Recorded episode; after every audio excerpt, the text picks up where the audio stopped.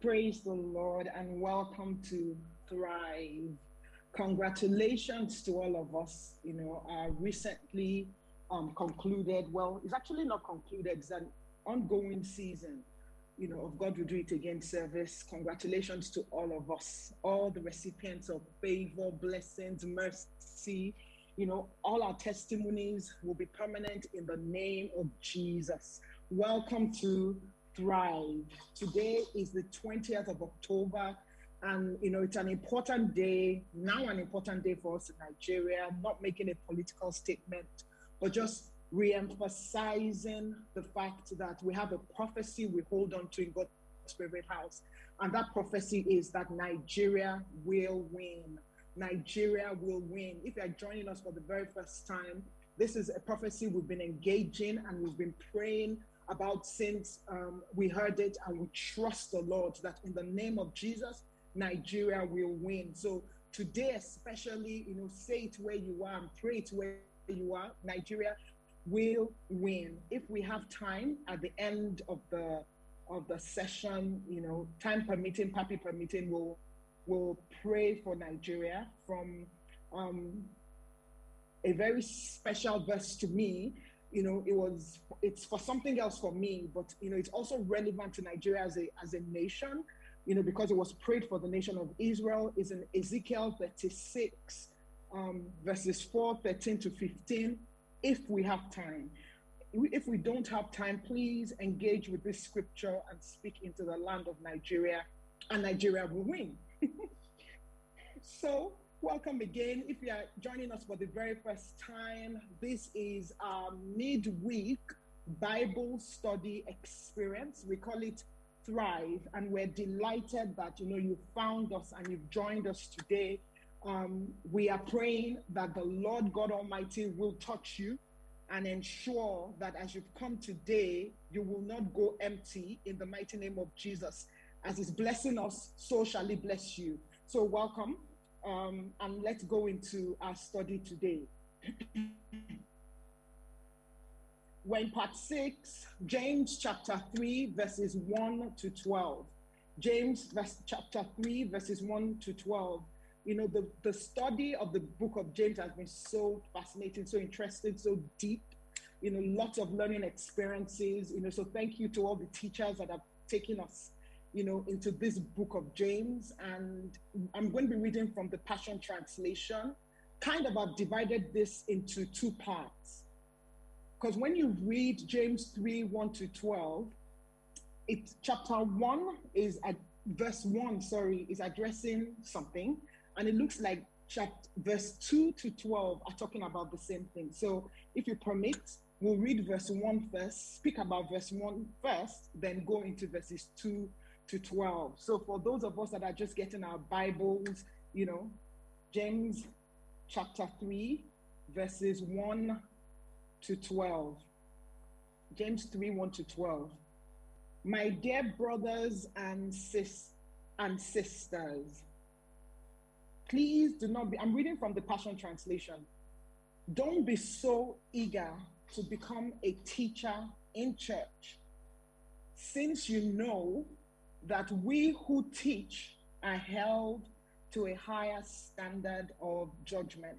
This is James three, one from the Passion Translation. My, my dear brothers and sisters, please, that's me adding please.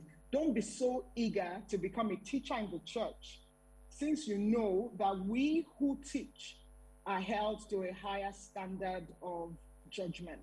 And we're just going to pause there and talk about that a little, because the first thing that probably comes to our mind is um, that this verse is, Well, okay, the literal, the literal um, thing that comes to our mind when we engage with this verse It's at the Bible, is exactly what the Bible is saying. You know, the people that teach will be um, judged by, or their script will be marked by a different kind of marking scheme, which is more strict, which is, you know, clear what the Bible um, has said right there. But if you look at under the surface a little, it, it would seem that in those days, like now, there are some people that are jostling for position in church for the wrong motives, because he's saying to them, don't be too eager to become a teacher, because then it goes ahead to explain why they shouldn't be too eager to become a teacher, to become a teacher in church. So it is clear that there's some learning that, you know, for us to get from there, as clear as there's no other way to, to say it. Come with the right motives in doing God's work. You know, um, James was pretty blunt in, in saying that. But there's also another reason, there's also another point I would like to, to share apart from this warning. The second thing is, it's easy for you to see this because of this very blunt warning and use that as an excuse not to grow. Use that as an excuse not to handle responsibilities in church. You know, basically say, yeah, because James has said that we will be judged, you know, with a stricter lens, I don't want to take on responsibility in church. And just to say, I don't know, I don't know if I'm speaking to anyone here specifically. I don't believe that that will be happening in God's favorite house. But peradventure, there is someone that is here that, you know, has used that um, verse as a crutch, or is using similar verses as a crutch.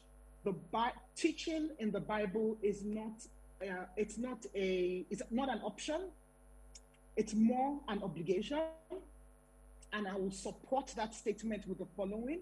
The first is that our Father, Jesus himself, was many things, but he was mainly a teacher. He always taught. He would teach then heal. He would teach then do this, but he was always teaching. So teaching is very important to Jesus. Even in the um, in the Great Commission, and I'm going to read out Matthew twenty-eight, twenty-six, eighteen to twenty, Jesus said, all authority, then Jesus came to them and said, all authority in heaven and on earth has been given to me. Therefore, go and make disciples of all nations, baptizing them in the name of the Father and of the Son and of the Holy Spirit. And verse twenty, teaching them to obey everything I have commanded you. Teaching them to obey everything I have commanded you. And surely I am with you always to the very end of the age. So that's another point why, why teaching is important. I'm saying this because of how I started and how verse started. Said, don't jostle for position. The flip side of that is the Bible expects you to teach. The Bible expects your daily life. It doesn't have to be a position in church, but teach others about Christ so that at the end of the day, all of us have a robust knowledge of Christ. That is a sign of spiritual maturity. Um, not to belabor that point, but as I as I move on from that point, as we move on from that point, the re- in reality, the amount of investment that has been deposited in some of us, whether you realize it or not, whether you decide to take up the Great Commission and all the instructions, and there are many verses in the Bible that instruct us to teach. I'll share some verses, we can't read them today. But whether you decide to take up that responsibility, which is a sign of spiritual maturity, by the way, or not, because of the investment that has been placed in you, you will be judged by a different set of lens in the first place. So you might as well take up the gauntlet and let's all, in our various capacities, as best as we can, teach the gospel of Christ. So I just wanted to balance both sides because of how I started.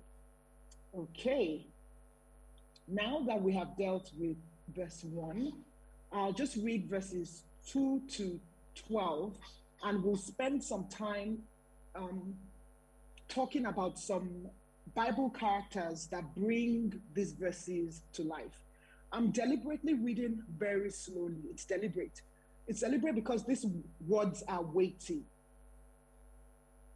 These words are very weighty. And actually, before we even proceed, I, I realized it's a par, and we're just going to pause right now because we entered into the Word of God, and I, I didn't start by, by praying. So we come to you, Father, Lord, in the name of Jesus, as we engage your Word this evening, this morning, different parts of the world that we're in.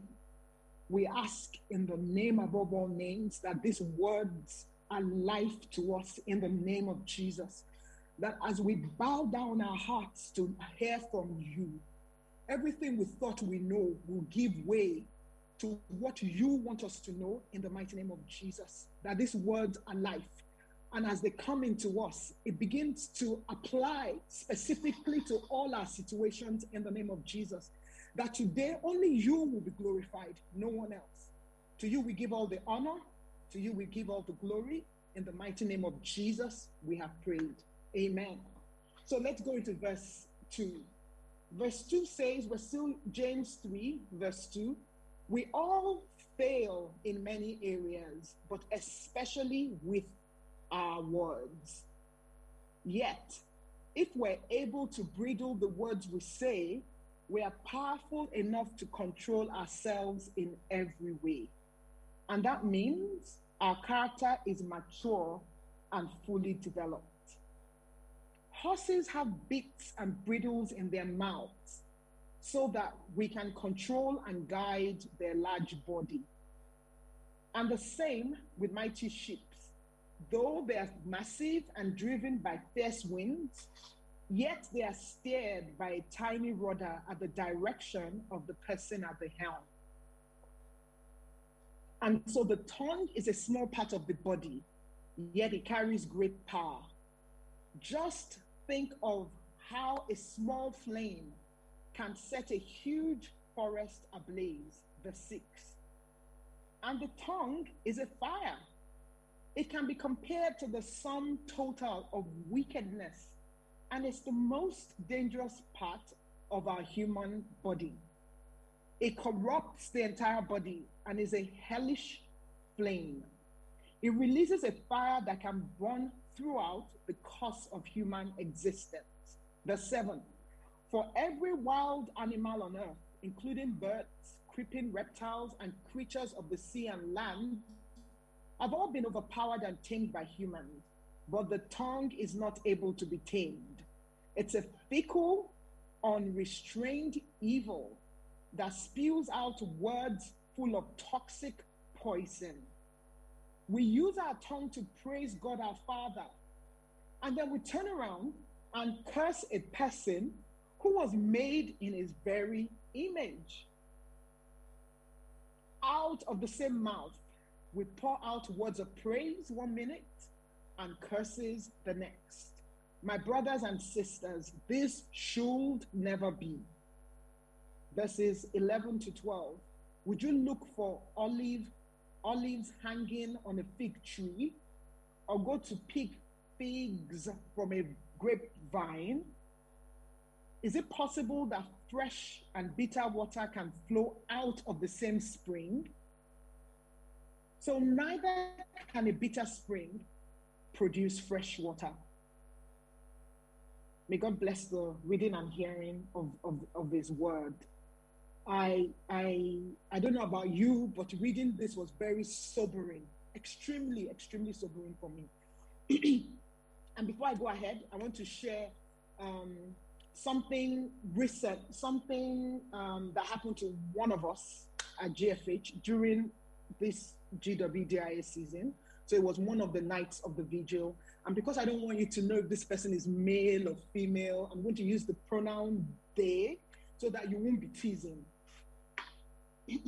This, they said that during worship on one of the nights on vigil week, that the Holy Spirit said to them, for you to succeed in this new level I'm taking you to, you will have to mind your business a lot.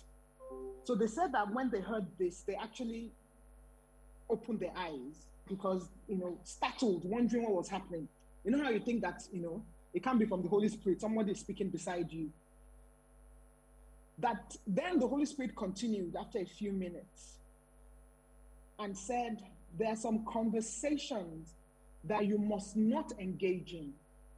That at those times, at those times of those conversations that you're not supposed to engage in, that you should respond as follows.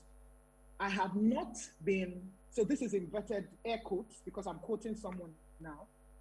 I have not been afforded the grace to engage in that conversation. For those who speak Yoruba, uh, I'll translate it because that's the only Nigerian language I can speak. Um, everybody else, you know, please help me in the different chat rooms if you can speak other languages and translate what I, I was saying. This person actually said that the Holy Spirit said to them that there are certain conversations that will come their way and that the response they're supposed to give, if you were speaking in Yoruba, is mi ni ore ofe lati dasi oro yen, or I have not been given the grace to have this kind of conversation. That is deep. That, for me, knowing that and reading this chapter in the Bible has taught me, even if I don't even learn anything again, that for me is deep. Because it was clear, this person was told that that was a key to getting to the next level. Sometimes, sometimes we honestly get ourselves into trouble by having the wrong discussion or by saying the wrong things. There's some things that are beyond your pay grade. So for people that want to use this in the work context, just say, when somebody comes to tell you, come and have a conversation with you that, you know, you have no business having, just say, this is beyond my pay grade, and move on. Because what we have learned here, that if we can control our tongue, then we can determine whether we'll be successful or not. And a lot of the times we get into trouble with our tongue, it's usually none of our business. It's not even matters that concern us. Sometimes it is, but sometimes it matters that don't concern us. So having said that, I like to I like to just move on to examples of people in the scripture that demonstrated either the ability to um, use words for life or to use words for death. The first scripture that is important, that is relevant, is Proverbs eighteen twenty-one, very familiar scripture to all of us.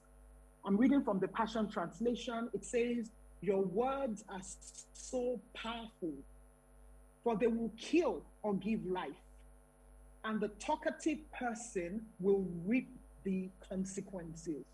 So we know from this chapter, this verse, that words can either give life or death. We've just read a set of verses that was talking about how words can set a whole forest on fire, you know, can set a whole nation on fire, et cetera. But this other verse, all the way in Proverbs, is saying something that is very similar. Words can either give life or death. So let's go into the scripture.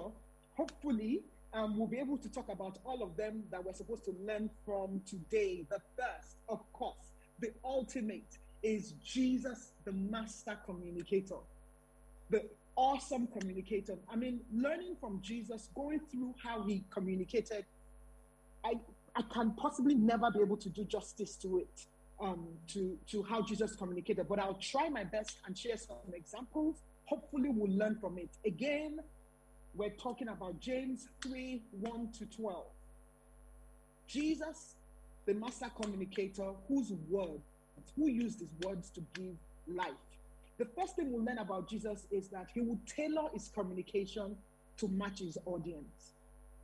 Some of us, the reason why we have been limited from going into next level is that you talk to um, the king the same way you will talk to, I don't know. And I'm not trying to say that we should discriminate between people or we should be classist. No, there is a protocol to engaging certain types of groups of people.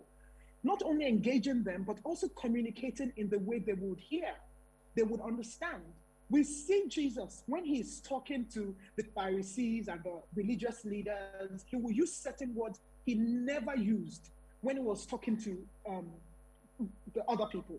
He would never call the people, as the Bible describes, or his followers, or the people as, he will never call them hypocrites. He will never call them certain words, but he used certain words when he was talking to certain people. He was tailoring his message. And I think it is a skill that we all have to learn, that you cannot just, there's a there's a time that you speak um, firm, and there is a time that you speak meek. You have to be able to discern how your words will give life. I'll move on from that. Um, the second thing we'll learn from Jesus is that he listened well before responding. Again, we're talking about words, how important they are, how they direct our lives, how they can either give life or give death. Jesus always listened well before responding. He didn't just respond. I'm going to be reading from Proverbs eighteen, um, verse thirteen, New Living Translation. The Bible says, spouting off before listening to the facts is both shameful and foolish. It's the Bible that said it all. And when Jesus was listening well before speaking, he was doing two things that we should learn if we want our words to always give us life. He was first probing and paying attention to those questions to see how it aligned with the Word of God, because most of the time he would respond with Scripture. So he was tapping into the knowledge of God, because he was God himself, but you know, we are not, but we can, we have access to tap into it. So the first thing he will do is listen to that, whatever the person is saying, and check the alignment with the Word of God. Um, relevant verse there is uh, Proverbs two six. And at the same time, it was listening to hear, to check the heart of the person that was asking him the question. So it wasn't only listening to the question to open his mouth and speak. He was checking the heart of who was speaking to him, which was why you could never catch Jesus. You could never hear him say the wrong thing at the wrong time, because he was listening not only for what you were saying, it was listening, it was checking your heart as you were saying it. Papi taught us on Sunday. He said, and he said, some of us will get it on Wednesday. You know, he said that if you do not pay for a product, then you are, you are the product. How is that relevant to what I'm talking about? Sometimes we're engaging in a conversation and you don't realize that that conversation is a trap for you. Meanwhile, you are busy opening your mouth. I'm busy opening my mouth and talking about somebody else, not even realizing that it's, it's instead of speaking, stop and listen. Tap into the wisdom of Jesus first before speaking. Um, we see we see this example in we see a perfect example of this in John eight, and I'm not going to read the scripture because of time. John eight, one to eleven. The in New Living Translation, the story of the woman caught in adultery. They were talking to Jesus. The first time they were talking, they asked him the question. He, he could hear them. He wasn't answering them. He was checking. Anyway, he knew their hearts anyway.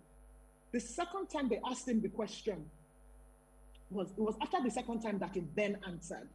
But the answer he gave to them showed that he clearly listened to them. He had discerned their intention. He had discerned from the Word of God what to say. Because by the time he delivered the message, nobody could say a word. Is that, is that kind of statement that is end of discussion? Scripture says that one by one, they dropped their stone and they left. Let's learn from Jesus how to communicate like a boss. Jesus was um, consistent in communication, even, even at times where it was difficult, times of that it was almost a riotous situation. Again, we're not going to be able to read this scripture. John six, fifty-two to, um, I think, fifty-eight. But, you know, fifty-two, read fifty-two in the Message version. It says, let me summarize it. The Jews were fighting. They were upset that Jesus had said, eat, eat my flesh. You have to eat my flesh and you have to drink my blood. And obviously they thought, they didn't understand what Jesus was talking about. That is cannibalistic behavior. And who do you think you are anyway? The scripture says in verse fifty-three, but Jesus did not give an inch.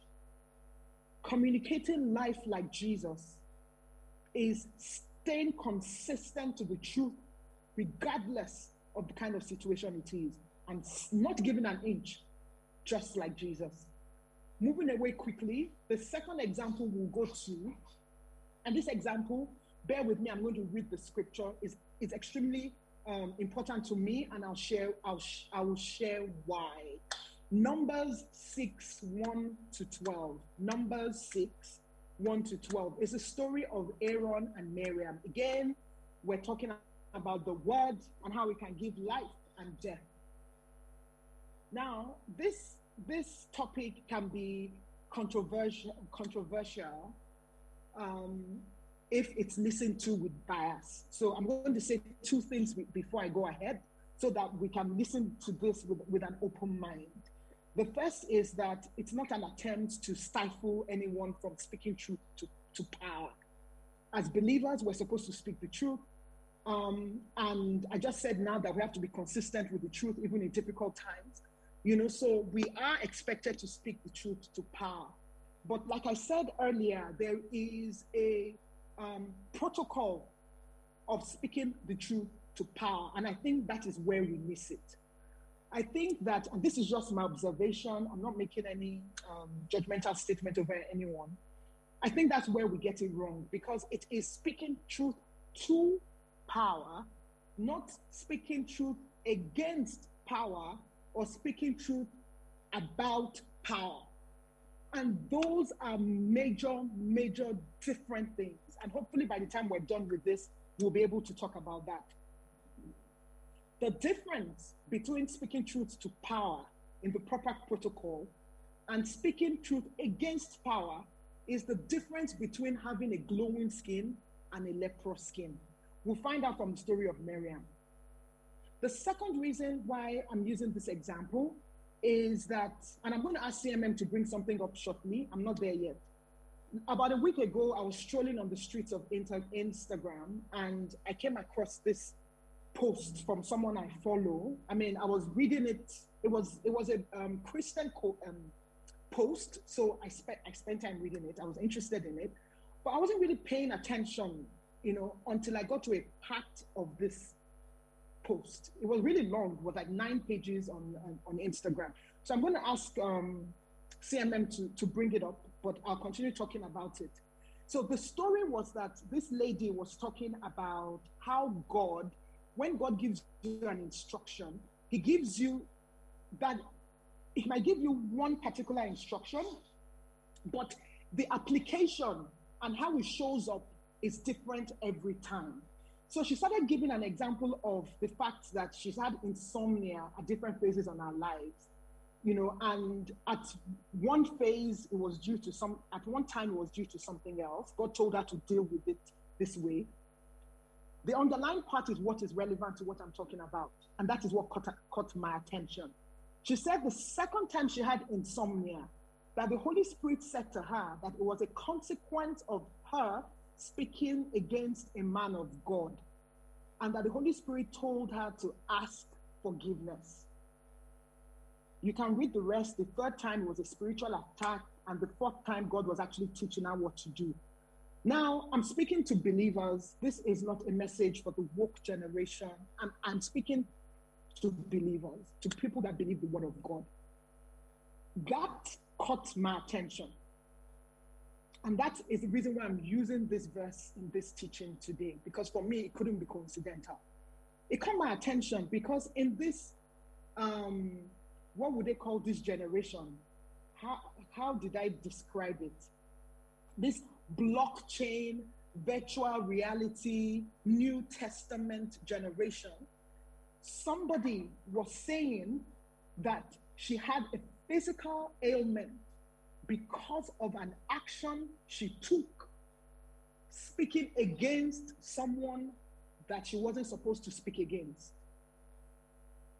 she had a physical ailment. If she didn't have the Holy Spirit to tell her, this is what you did wrong and this is how you deal with it, she actually could have been going through life and taking medication based on an action she took that maybe the person didn't even hear. Again, this is not a whatever to not to speak against power. I'm just saying there's a difference between speaking to power and speaking against power. Let us learn from the story of Miriam and Aaron. Again, as we talk about the word giving life and words causing death. So Miriam, okay, we're not going to be able to read this. This, I'll just give you the verse and, and talk about the, the story. Miriam and Aaron are talked about, this is Exodus twelve. Miriam and Aaron are talked about um, Moses behind him because he married a Cushite woman.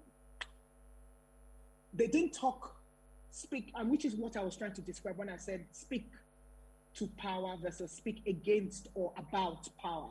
Moses wasn't there. I don't know if Moses ever heard, but God overheard them. That's what the Bible said. And God overhearing them, and I have a lot of questions regarding these verses. You know, when Papi joins, I'm going to be asking him some of this question. But even though he, Moses, wasn't there, and Moses was the baby brother, you know, there was a lot of familiarity. Even though perhaps what he did was wrong, we don't know, because they hadn't even gotten this, they hadn't even gotten the law not to marry foreigners. So I don't understand what this issue was. Again, I'm going to ask Papi. But they got, when you read through that chapter, Miriam, let me not say they, okay, God was upset with both of them, but Miriam got punished instantly for having a conversation. And the person probably didn't even hear it, but God heard it. Now, there's another question I will have later. Two people had a conversation. One person got punished. So when we're having those conversations, when you are talking about things that really, maybe you have no business talking about, or to addressing it in a way that you shouldn't be addressing it, check, am I Aaron or am I Miriam? Because one person got punished, the other person did not get punished on that matter. I'll leave it and we'll talk about it later.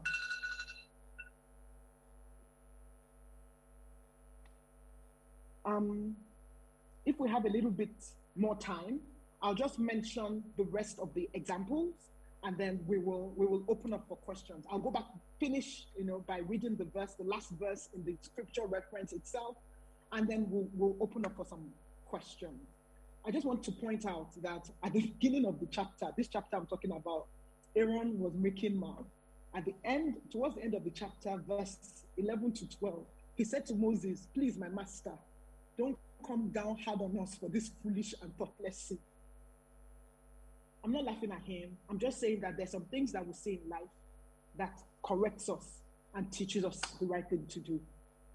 Now, other examples about speaking life or um, speaking, I don't know, death, is uh, from Genesis thirty-seven, the story of Joseph. We're very familiar with this excitable um, young man who gifted teenager, who is clear, who clearly is his father's favorite, and who had not learned the art of paying attention. Remember when we were talking about Jesus, and I said, Jesus, when you speak to him, it looked as if he was listening to what you were saying, but also checking your heart, the heart of who was saying it, and that will determine how he responds to you.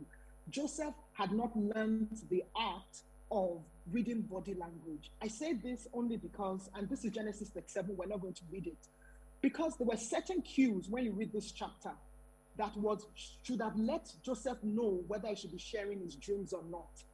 Verse two, verse four, verse eight. In your private time, read it. But there were clues that Joseph could have picked up on that would have made him realize, should I be sharing my dreams with these people or not? And I just want to add that sometimes the people, we have to be fair. The people we call our enemies, they show us cues and signs that we ignore. We then share the dreams we're not supposed to share with them. They then show the pepper that they, they want to show. And then we complain that they're showing us pepper. Whereas they had, they had, they had been showing themselves, we just refuse to pick up on the cues. I'll move on very quickly and talk about um, some examples. We won't go into detail, you know, so that we can end back in chapter chapter three of James. Jephthah is another example of words. Why James was talking about words and talking about words that way. Jephthah, the story in Judges eleven, verses thirty to thirty-five, he made a very impetuous vow. Um, everyone, not only parents, has to read, have, we all have to read this, Judges eleven, thirty to thirty-five. He was making a vow to God. He was asking for victory. And the vow was so open-ended that, again, this is another question I'm going to ask Papi. What was he thinking when he made this vow? Because clearly, he wasn't expecting it to be his daughter that would come out first to meet him. Was he expecting somebody else's daughter? Was he expecting an animal? I'm not sure. But he made a vow that whoever it was that met him first when he comes from, if God gave him victory, whoever it was that met him first when he was coming from battle, will be sacrificed to blood. And guess what? It was his daughter that came out. And of course, we all know the end of that story. So learning not to, um, to, to be careful when we speak, even in worship, in the presence of the owner of this universe, the ultimate God. Be careful. Let's be careful, even in our excitement, what we say to God. He is God. You know? So, Um, we'll, we'll end with a positive example. David and Goliath, First Samuel. David, with you know, in the scenario we go in his battle with Goliath, First Samuel seventeen. Very familiar. We know the scripture, but I just want to call attention to the many times that David spoke out. He didn't. He didn't know something in his head and keep it in his head. Words bring life or death.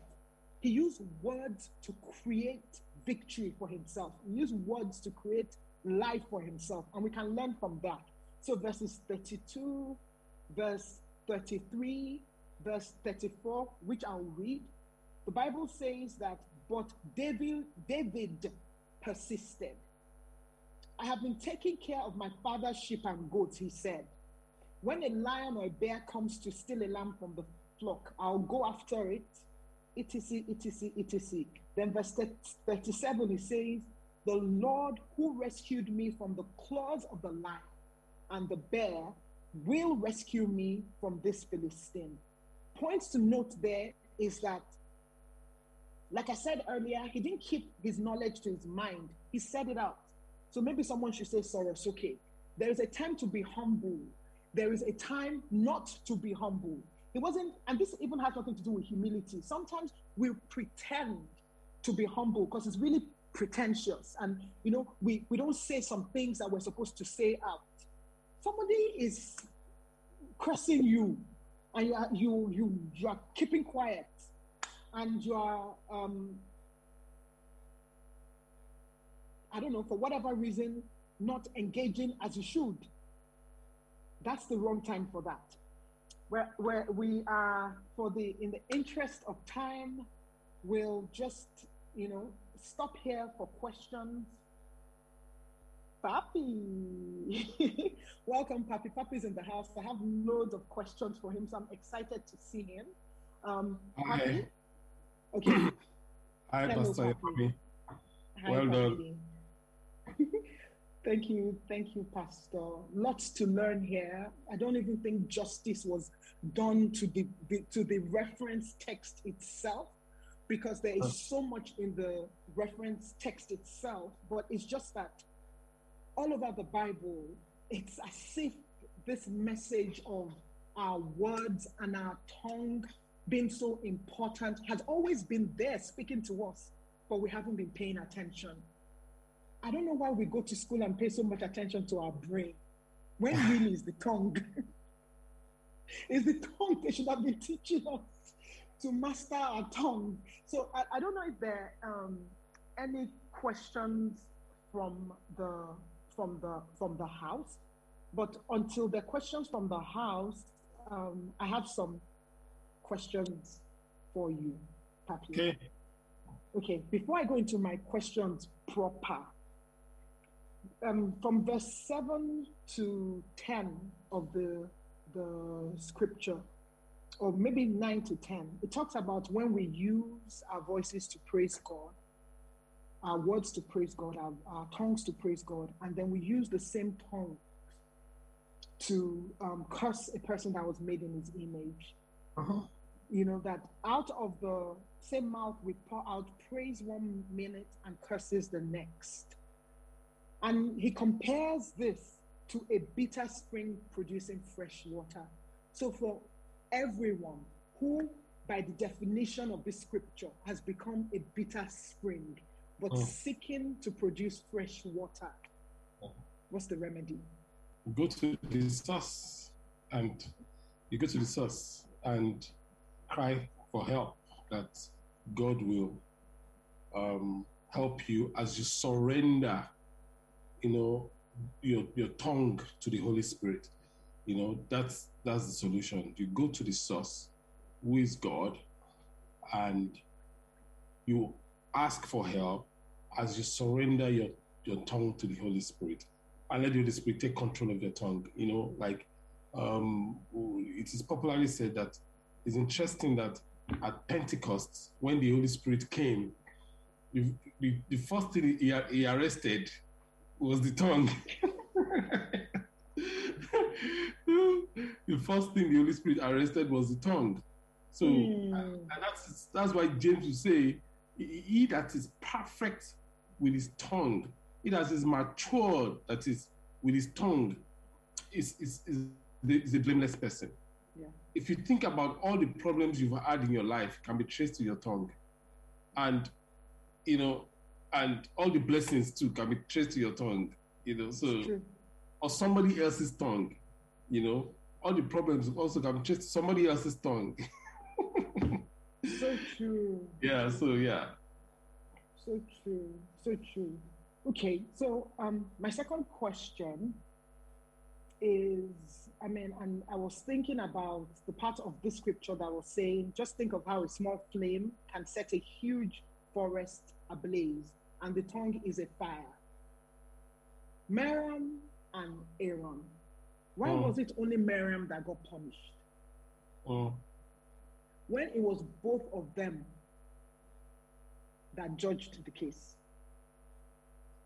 Well, um, you could look at it from Um, a practical side, and of course I'm now going to talk about it from a spiritual side. From the practical side, you can imagine who will have talked the most. You can imagine who would have done the pepe body for the girl, you know. You will have imagine who would have been beefing the poor girl, you know, that Moses married J J, you know, and that is not none of their business, by the way, you know. So it's, it's a big lesson. The things we, the things we make our business, that is, is really not our business, you know. But you could say Miriam was the one that used to change Moses' diaper. Miriam was the one that carried Moses as a baby and put him in that basket to save his life. Miriam was the one that went was bold enough to meet the um, Pharaoh's daughter and say, "Oh, let me get you a nanny." Yeah. Was one orchestrated getting Moses' mom. So she felt she uh, she had a stake and she could speak into his life. I mean, this boy, you know, but what did she, she didn't factor in is the fact that Moses of before is different from Moses that is now anointed. So, so the anointing changes a man to a different person. Um, um, and, and, and status. Now, to your question. So the first thing is is this: it's likely, you know, if you to that she uh, had said a whole lot more, you know, okay. than, you know, that Mary. That's that is just me thinking, you know, and that's a practical thing that we know about, you know, you know, our, our blessed woman, you know, you know, and all that stuff. But I haven't said that. If you notice also how God honors the offices that he institutes. So, Miriam was a prophetess. A prophetess, she prophesied by the Spirit. But the office at the time was in the, the priesthood, which was held by Aaron. So as long as Aaron wore that ephod and had those stones and stood in that office, God's judgment cannot come upon Aaron. Should I take that again? Are I you, are you, you. frozen? Are you frozen? I so, that I was just... so, so even if you checked when his sons offered strange fires, all the places where Aaron would have normally been punished, Aaron did not die. You know, they had to take the the the effort off him before, you know. So until Aaron had that, as long as rather Aaron stood in that office as a priest over God's people, God's wrath cannot fall upon him, and that's yeah. and that's mm, and that's how it works. Yeah. So, so the fact that, you know, the Holy Ghost is coming upon different people in the camp, you know, different people are prophesying, people are seeing visions, the Miriams, you know, they, they are prophesying, they have small, small prophets, you know, doing this and that. The people tend to get conceited, you know, and, and said, and, you know, if you see their basis, as God only spoken by, by Moses. So true. It means that, it means that the small, small visions she was seeing was getting into her head. You know, it means that the prophecies that she was giving, albeit accurate, yeah. was confusing her to think that she's at par with Moses. And God had to set things straight and say, listen, if I'm talking to you guys, I'm talking to you in parables. But when I'm talking to this guy, I'm talking to him as a friend, as a man to man, you know. I know, I know, I know. So Aaron, from a spiritual standpoint, understanding the order of God, mm. Aaron was spared because of his office. Mm. Mm. Yeah. Thank you so much. I mean, for me, um, even after now, I'm going to go back to, to that chapter because there's so much to to to to learn from that, and I think it's applicable in almost every context in life, even at work.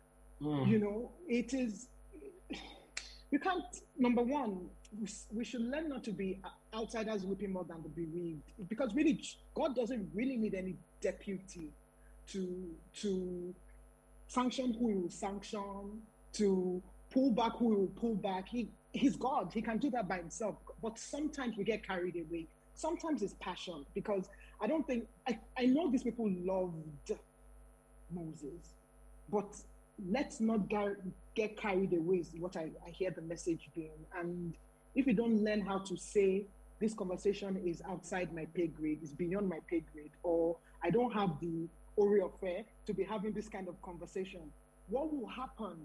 Like what happened there is that you don't, you don't even know if the person you're having this conversation with is an error. When the punishment now comes, it's only you that you will share it. So, so why must you even be punished in the first place? Mind your business. Let God, you know, let us focus on what we're supposed to focus on, and let God do his own part. Let's mind our business. The second question, you wanted to say something, Papi? No, no, go ahead. The, the second question um, has to do with Jephthah, because for me, that again is another painful part of scripture.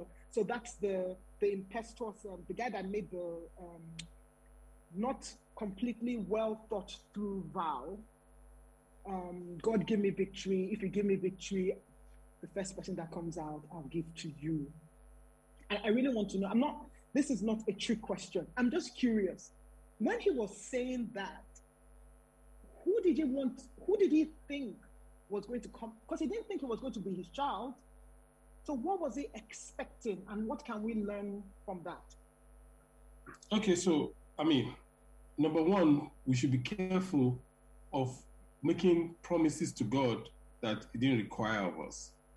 You know, God did not condition his victory on what it will give him. So, and for us in the New Testament, our victory is already secured in Christ Jesus. And sometimes out of appreciation, which is in order, we'll say to God, oh, I'm going to give you this, I'm going to give you that, I'm going to give you this. Now, the things we say we'll give God, we should just make sure we, we give him. You know, if that's one thing that you have to give to Jephthah, you know, he followed through yeah. on his vow. A lot of people make vows and they don't follow through, and they are pleading the blood of Jesus. no, no, no, no, no, no, no. It doesn't work like that. You follow through on your vows. In fact, do you know that there's actually a blessing for following through on your vows? Even though, even if it's a vow that God didn't ask you to make, but the, the, the fact that you held on to your integrity, you know, heaven still blesses you. But back to Jephthah. When it is a saying that when you throw a stone in the market, mm, it's It, it usually hits your family member. The, to say that you will sacrifice a human life to a God that has not required you, required that of you, means that you have cheapened the life of everybody around you. Mm. Because a servant or a maid or a guard should be the first you will see as a king when you're coming back. But you know how God works. You know, so the, the life of the guard is not less important than the life of your daughter to God. All the lives, every soul is, is, is equal and is the same before God. So to him, probably he would have thought, okay, all these guards, I've just sacrificed one to God, you know. And God now, oh, it happened that I, his daughter was the first to come out. You know, so yes, it's foolishness. We should just rid ourselves of foolishness and um, and be slow to speak. Be slow to speak, particularly in God's presence. And mm-hmm. how do you know God's presence? You know, God's presence. Look at Miriam and Aaron. Miriam and Aaron. They were not necessarily having a church service. You know. No. So where where two Christians are, are present, typically God is present. You know. You know, when two Christians are present, typically God is present. So the things you say, they are crucial, you know. And like you you said concerning Aaron, that you don't know the person that you are having a conversation with. You don't know what God will see and spare them, you know. Aaron, like I said, did not die until that effort was taken from him and added to Eleazar, his son. Until then, there was no judgment that could come, on, come upon Aaron. So it's also it's also the protection of, of being called of God. You see, so yeah. it, which is also the beauty of, of, of yielding yourself for God to use, because God doesn't discard the people he uses. God does not, you see, to he does not, and their cane is not in your hands. Mm. Which which is why for um, I mean, Abraham, you've been with me for you've been with us for how long? Decades, right? You will never hear me come out and criticize any man of God or what have you. Why? Why? Have you have you, know, have you ever heard the sermon that I preach and criticize anybody? I will never do it. You know why? Because I'm not his master. Oh. Oh. I'm not his master. Oh. You know? Yeah. So that's enough said. Yeah. So true, sir. So true. And you know, the post, Instagram post I was talking about, and that woman that said she, she had insomnia. Mm. Um, if God didn't have mercy on her and point her to, she might never have known, because Sometimes you talk and you move away, but mm. words, they talk, and that is why the tongue is more dangerous than the brain. Because mm. the, those words you've spoken, there must be a result from those words. But you yourself might have forgotten forgotten Absolutely. them. Um, I was laughing at some time you were talking. It was because of something um, someone posted. I don't want to mention his name on the page. And he said that Jephthah was expecting his wife to come out. I'll pass no comments to that. But that's why I laughed. But there's a question. Well, there's ah, a... Papi, don't, don't follow there's that part. There's a possibility. you know, you know, there's a possibility, you know, because, I mean, the person is very naughty though, but if you look, but if you, if you look at it, right, there are a lot of people that are Christians that are married, they are just waiting for rapture. they are just, they're just waiting for rapture, you know, and they can't dispense of their wives because they know God will not be happy with that. Mm. And, you know, so they are just waiting. So if by chance, I'm trying not to laugh. Come out.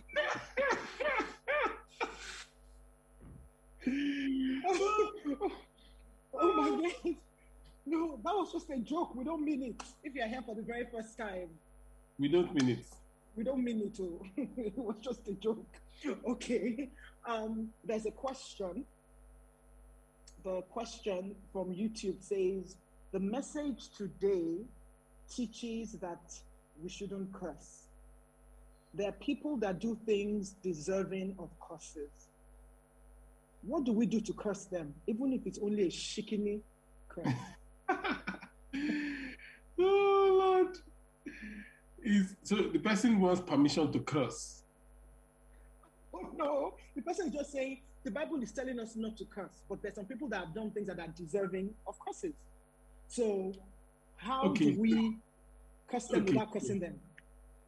So the, the scripture um, that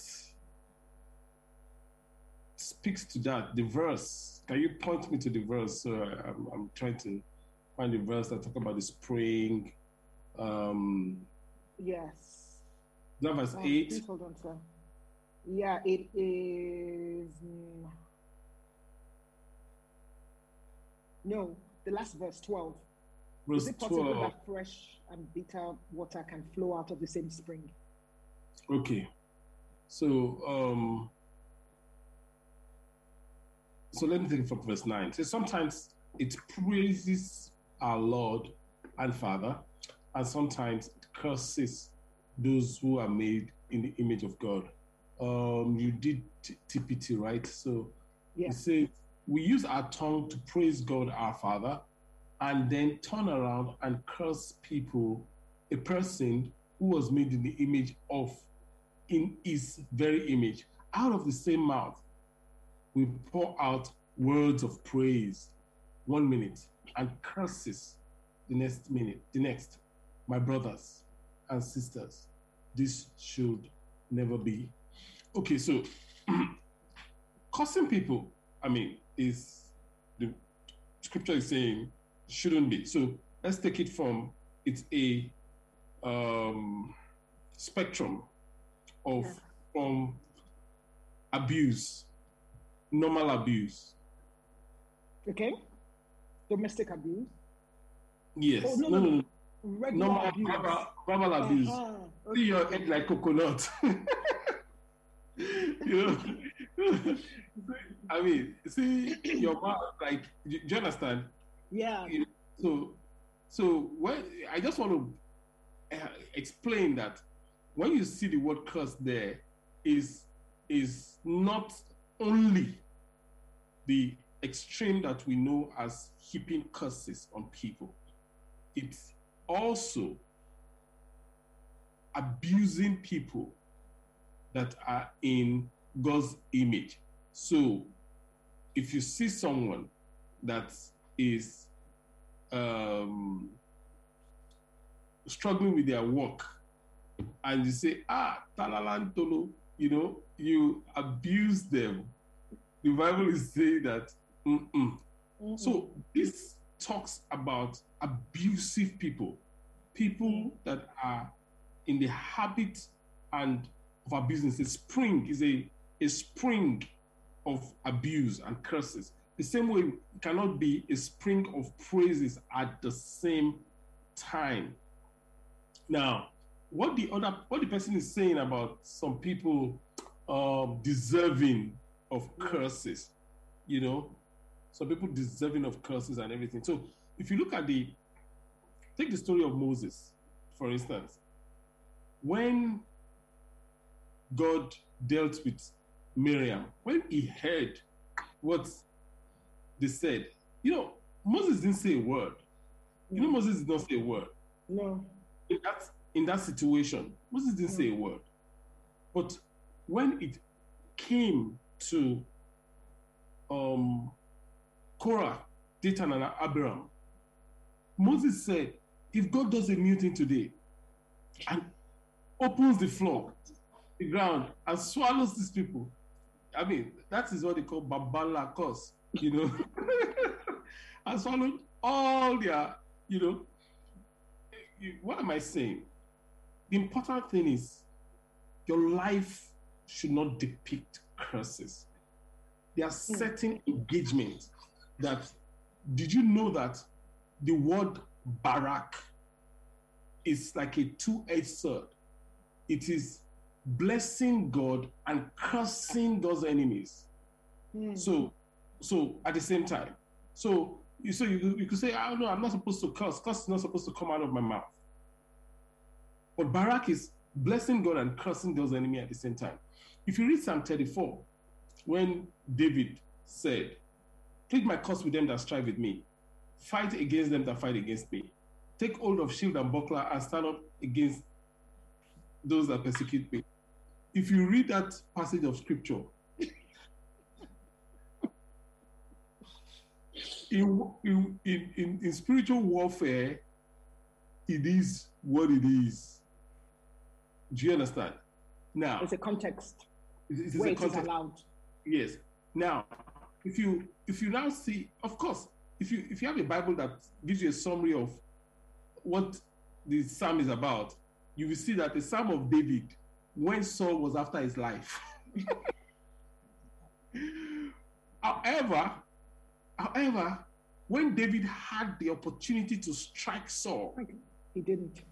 He didn't do it. Yeah. And that's the problem with these people. You know, they they bring it into carnality.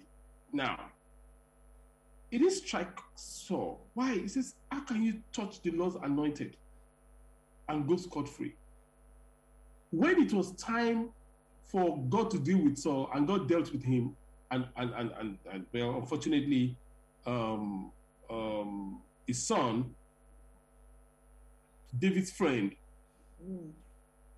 the person that brought the message, that was excited about the message of their death. Do you know what David did to the person? That's another question, but I won't ask you today. Yeah. And and to think that it was actually David that killed the devil with his prayers. Really? If, but it's if, true. Yeah. That son yeah. had killed. Yes. Yeah, absolutely. Now, when they died, David even wrote, eulogized them. How are the mighty falling? Oh, and that's where the poem "How are the mighty falling" came about, you know, you know, and, and all that. And so Saul was a great man, you know. Um, Jonathan, yeah, was you know was you know great man, and he, he celebrated them. I, I, am I making sense here? Hundred percent.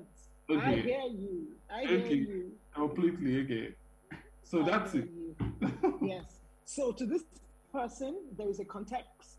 Um, it's not only curses um, that, you know, heaping curses, it's also been abusive, but in a certain context in spiritual warfare, it is allowed to engage. That's how we learned. We learned it from the scripture. It is allowed to engage that way. Even David, when he was talking to Goliath, called him a Philistine dog. That's not a, an endearment, but it was because it was in the context of battle. Mm-hmm. And that's the only that that warfare um, situation is where it it is um, allowed. But also, you know, I don't need to summarize. You just said Papi said. I have another question. This question is from someone below the age of ten. I'm not sure if the person is ten yet. So correct me if the person is ten yet. Um, I'm saying that so you'll understand the context where this question is coming from. Um, says he says, the Bible says we should not curse. What God was saying to Abraham, if people curse you, I will curse them. How come? Well, that also kind of um, um, buttresses our point from the last explanation. Yes. Yeah. You know, so um, the, our nature is to bless. Our nature is to bless. A teacher's nature is to cause you to pass your exam, to teach you to pass your exam. Now, I'm, I'm not saying, I don't know how the teachers are in Nigeria today, but in our own time, our teachers rejoice when we fail.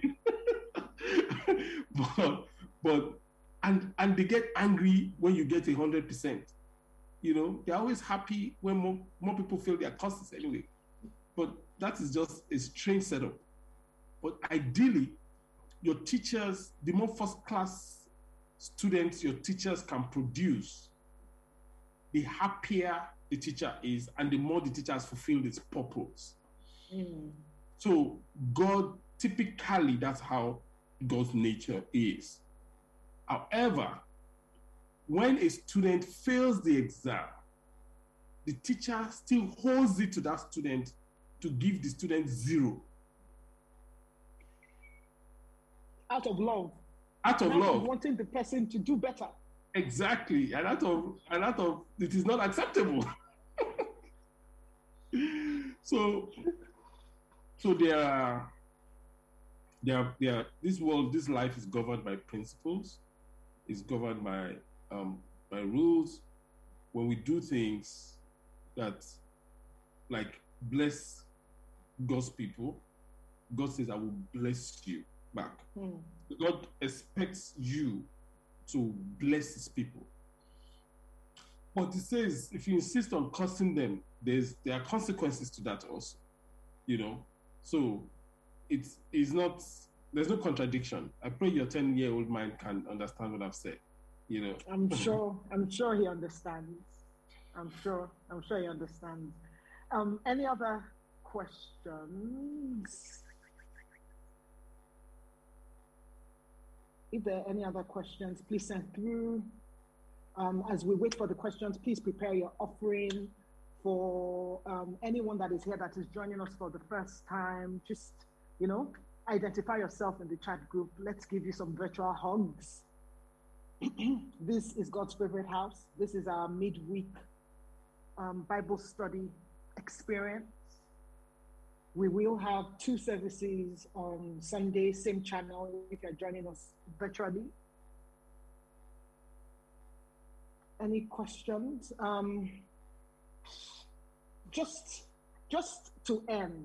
So we've learned a few things, you know, when we've learned a few things on this, on yes. this um, course or this teaching, but do you have any um, suggestion to add to how we can answer when some conversations that are not that are not appropriate for us? And so when I say appropriate, it doesn't mean this person is um, um, talking about anything that is lewd or not. That's clear. The Bible deals with what we're supposed to do there.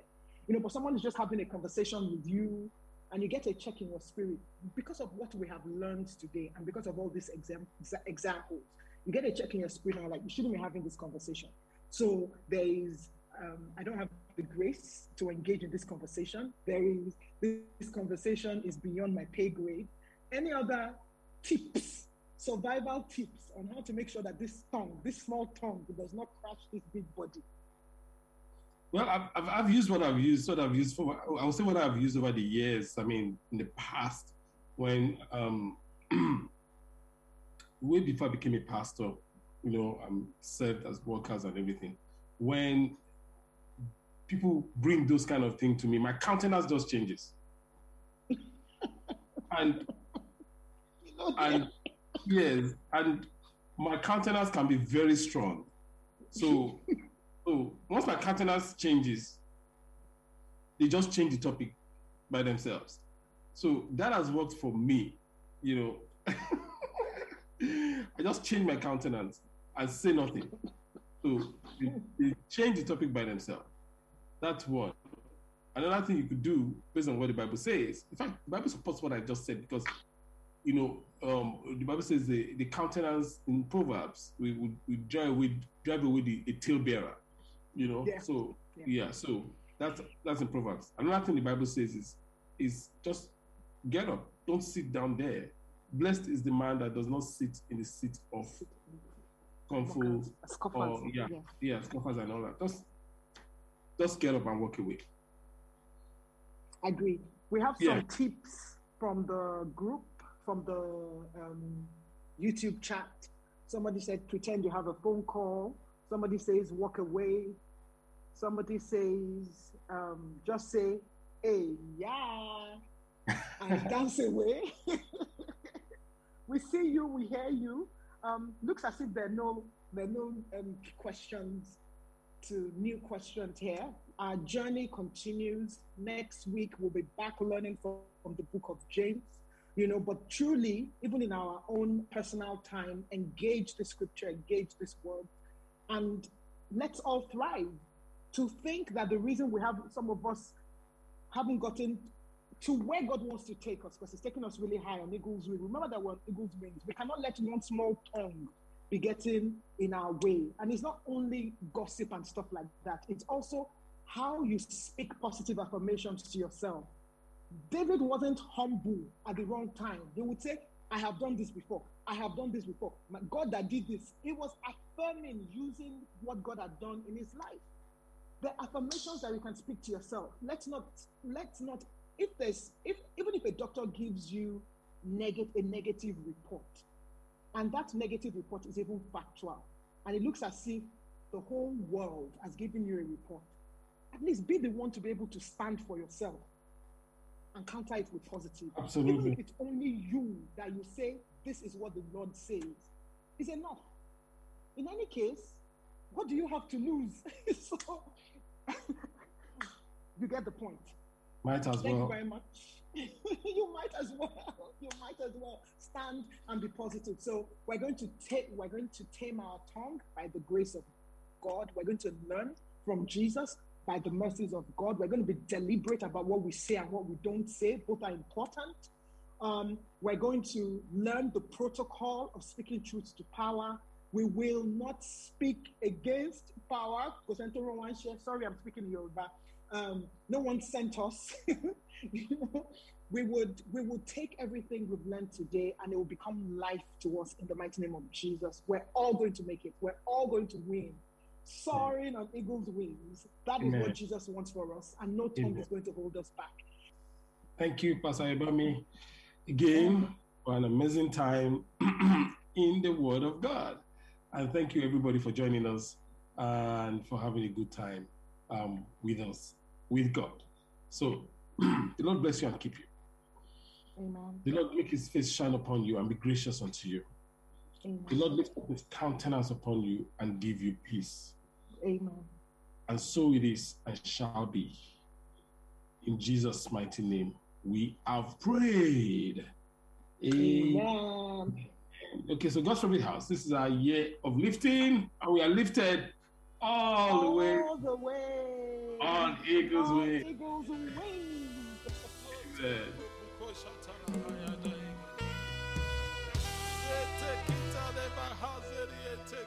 Thank you for listening to this. I want to encourage you to share this resource with your family and friends. God bless you.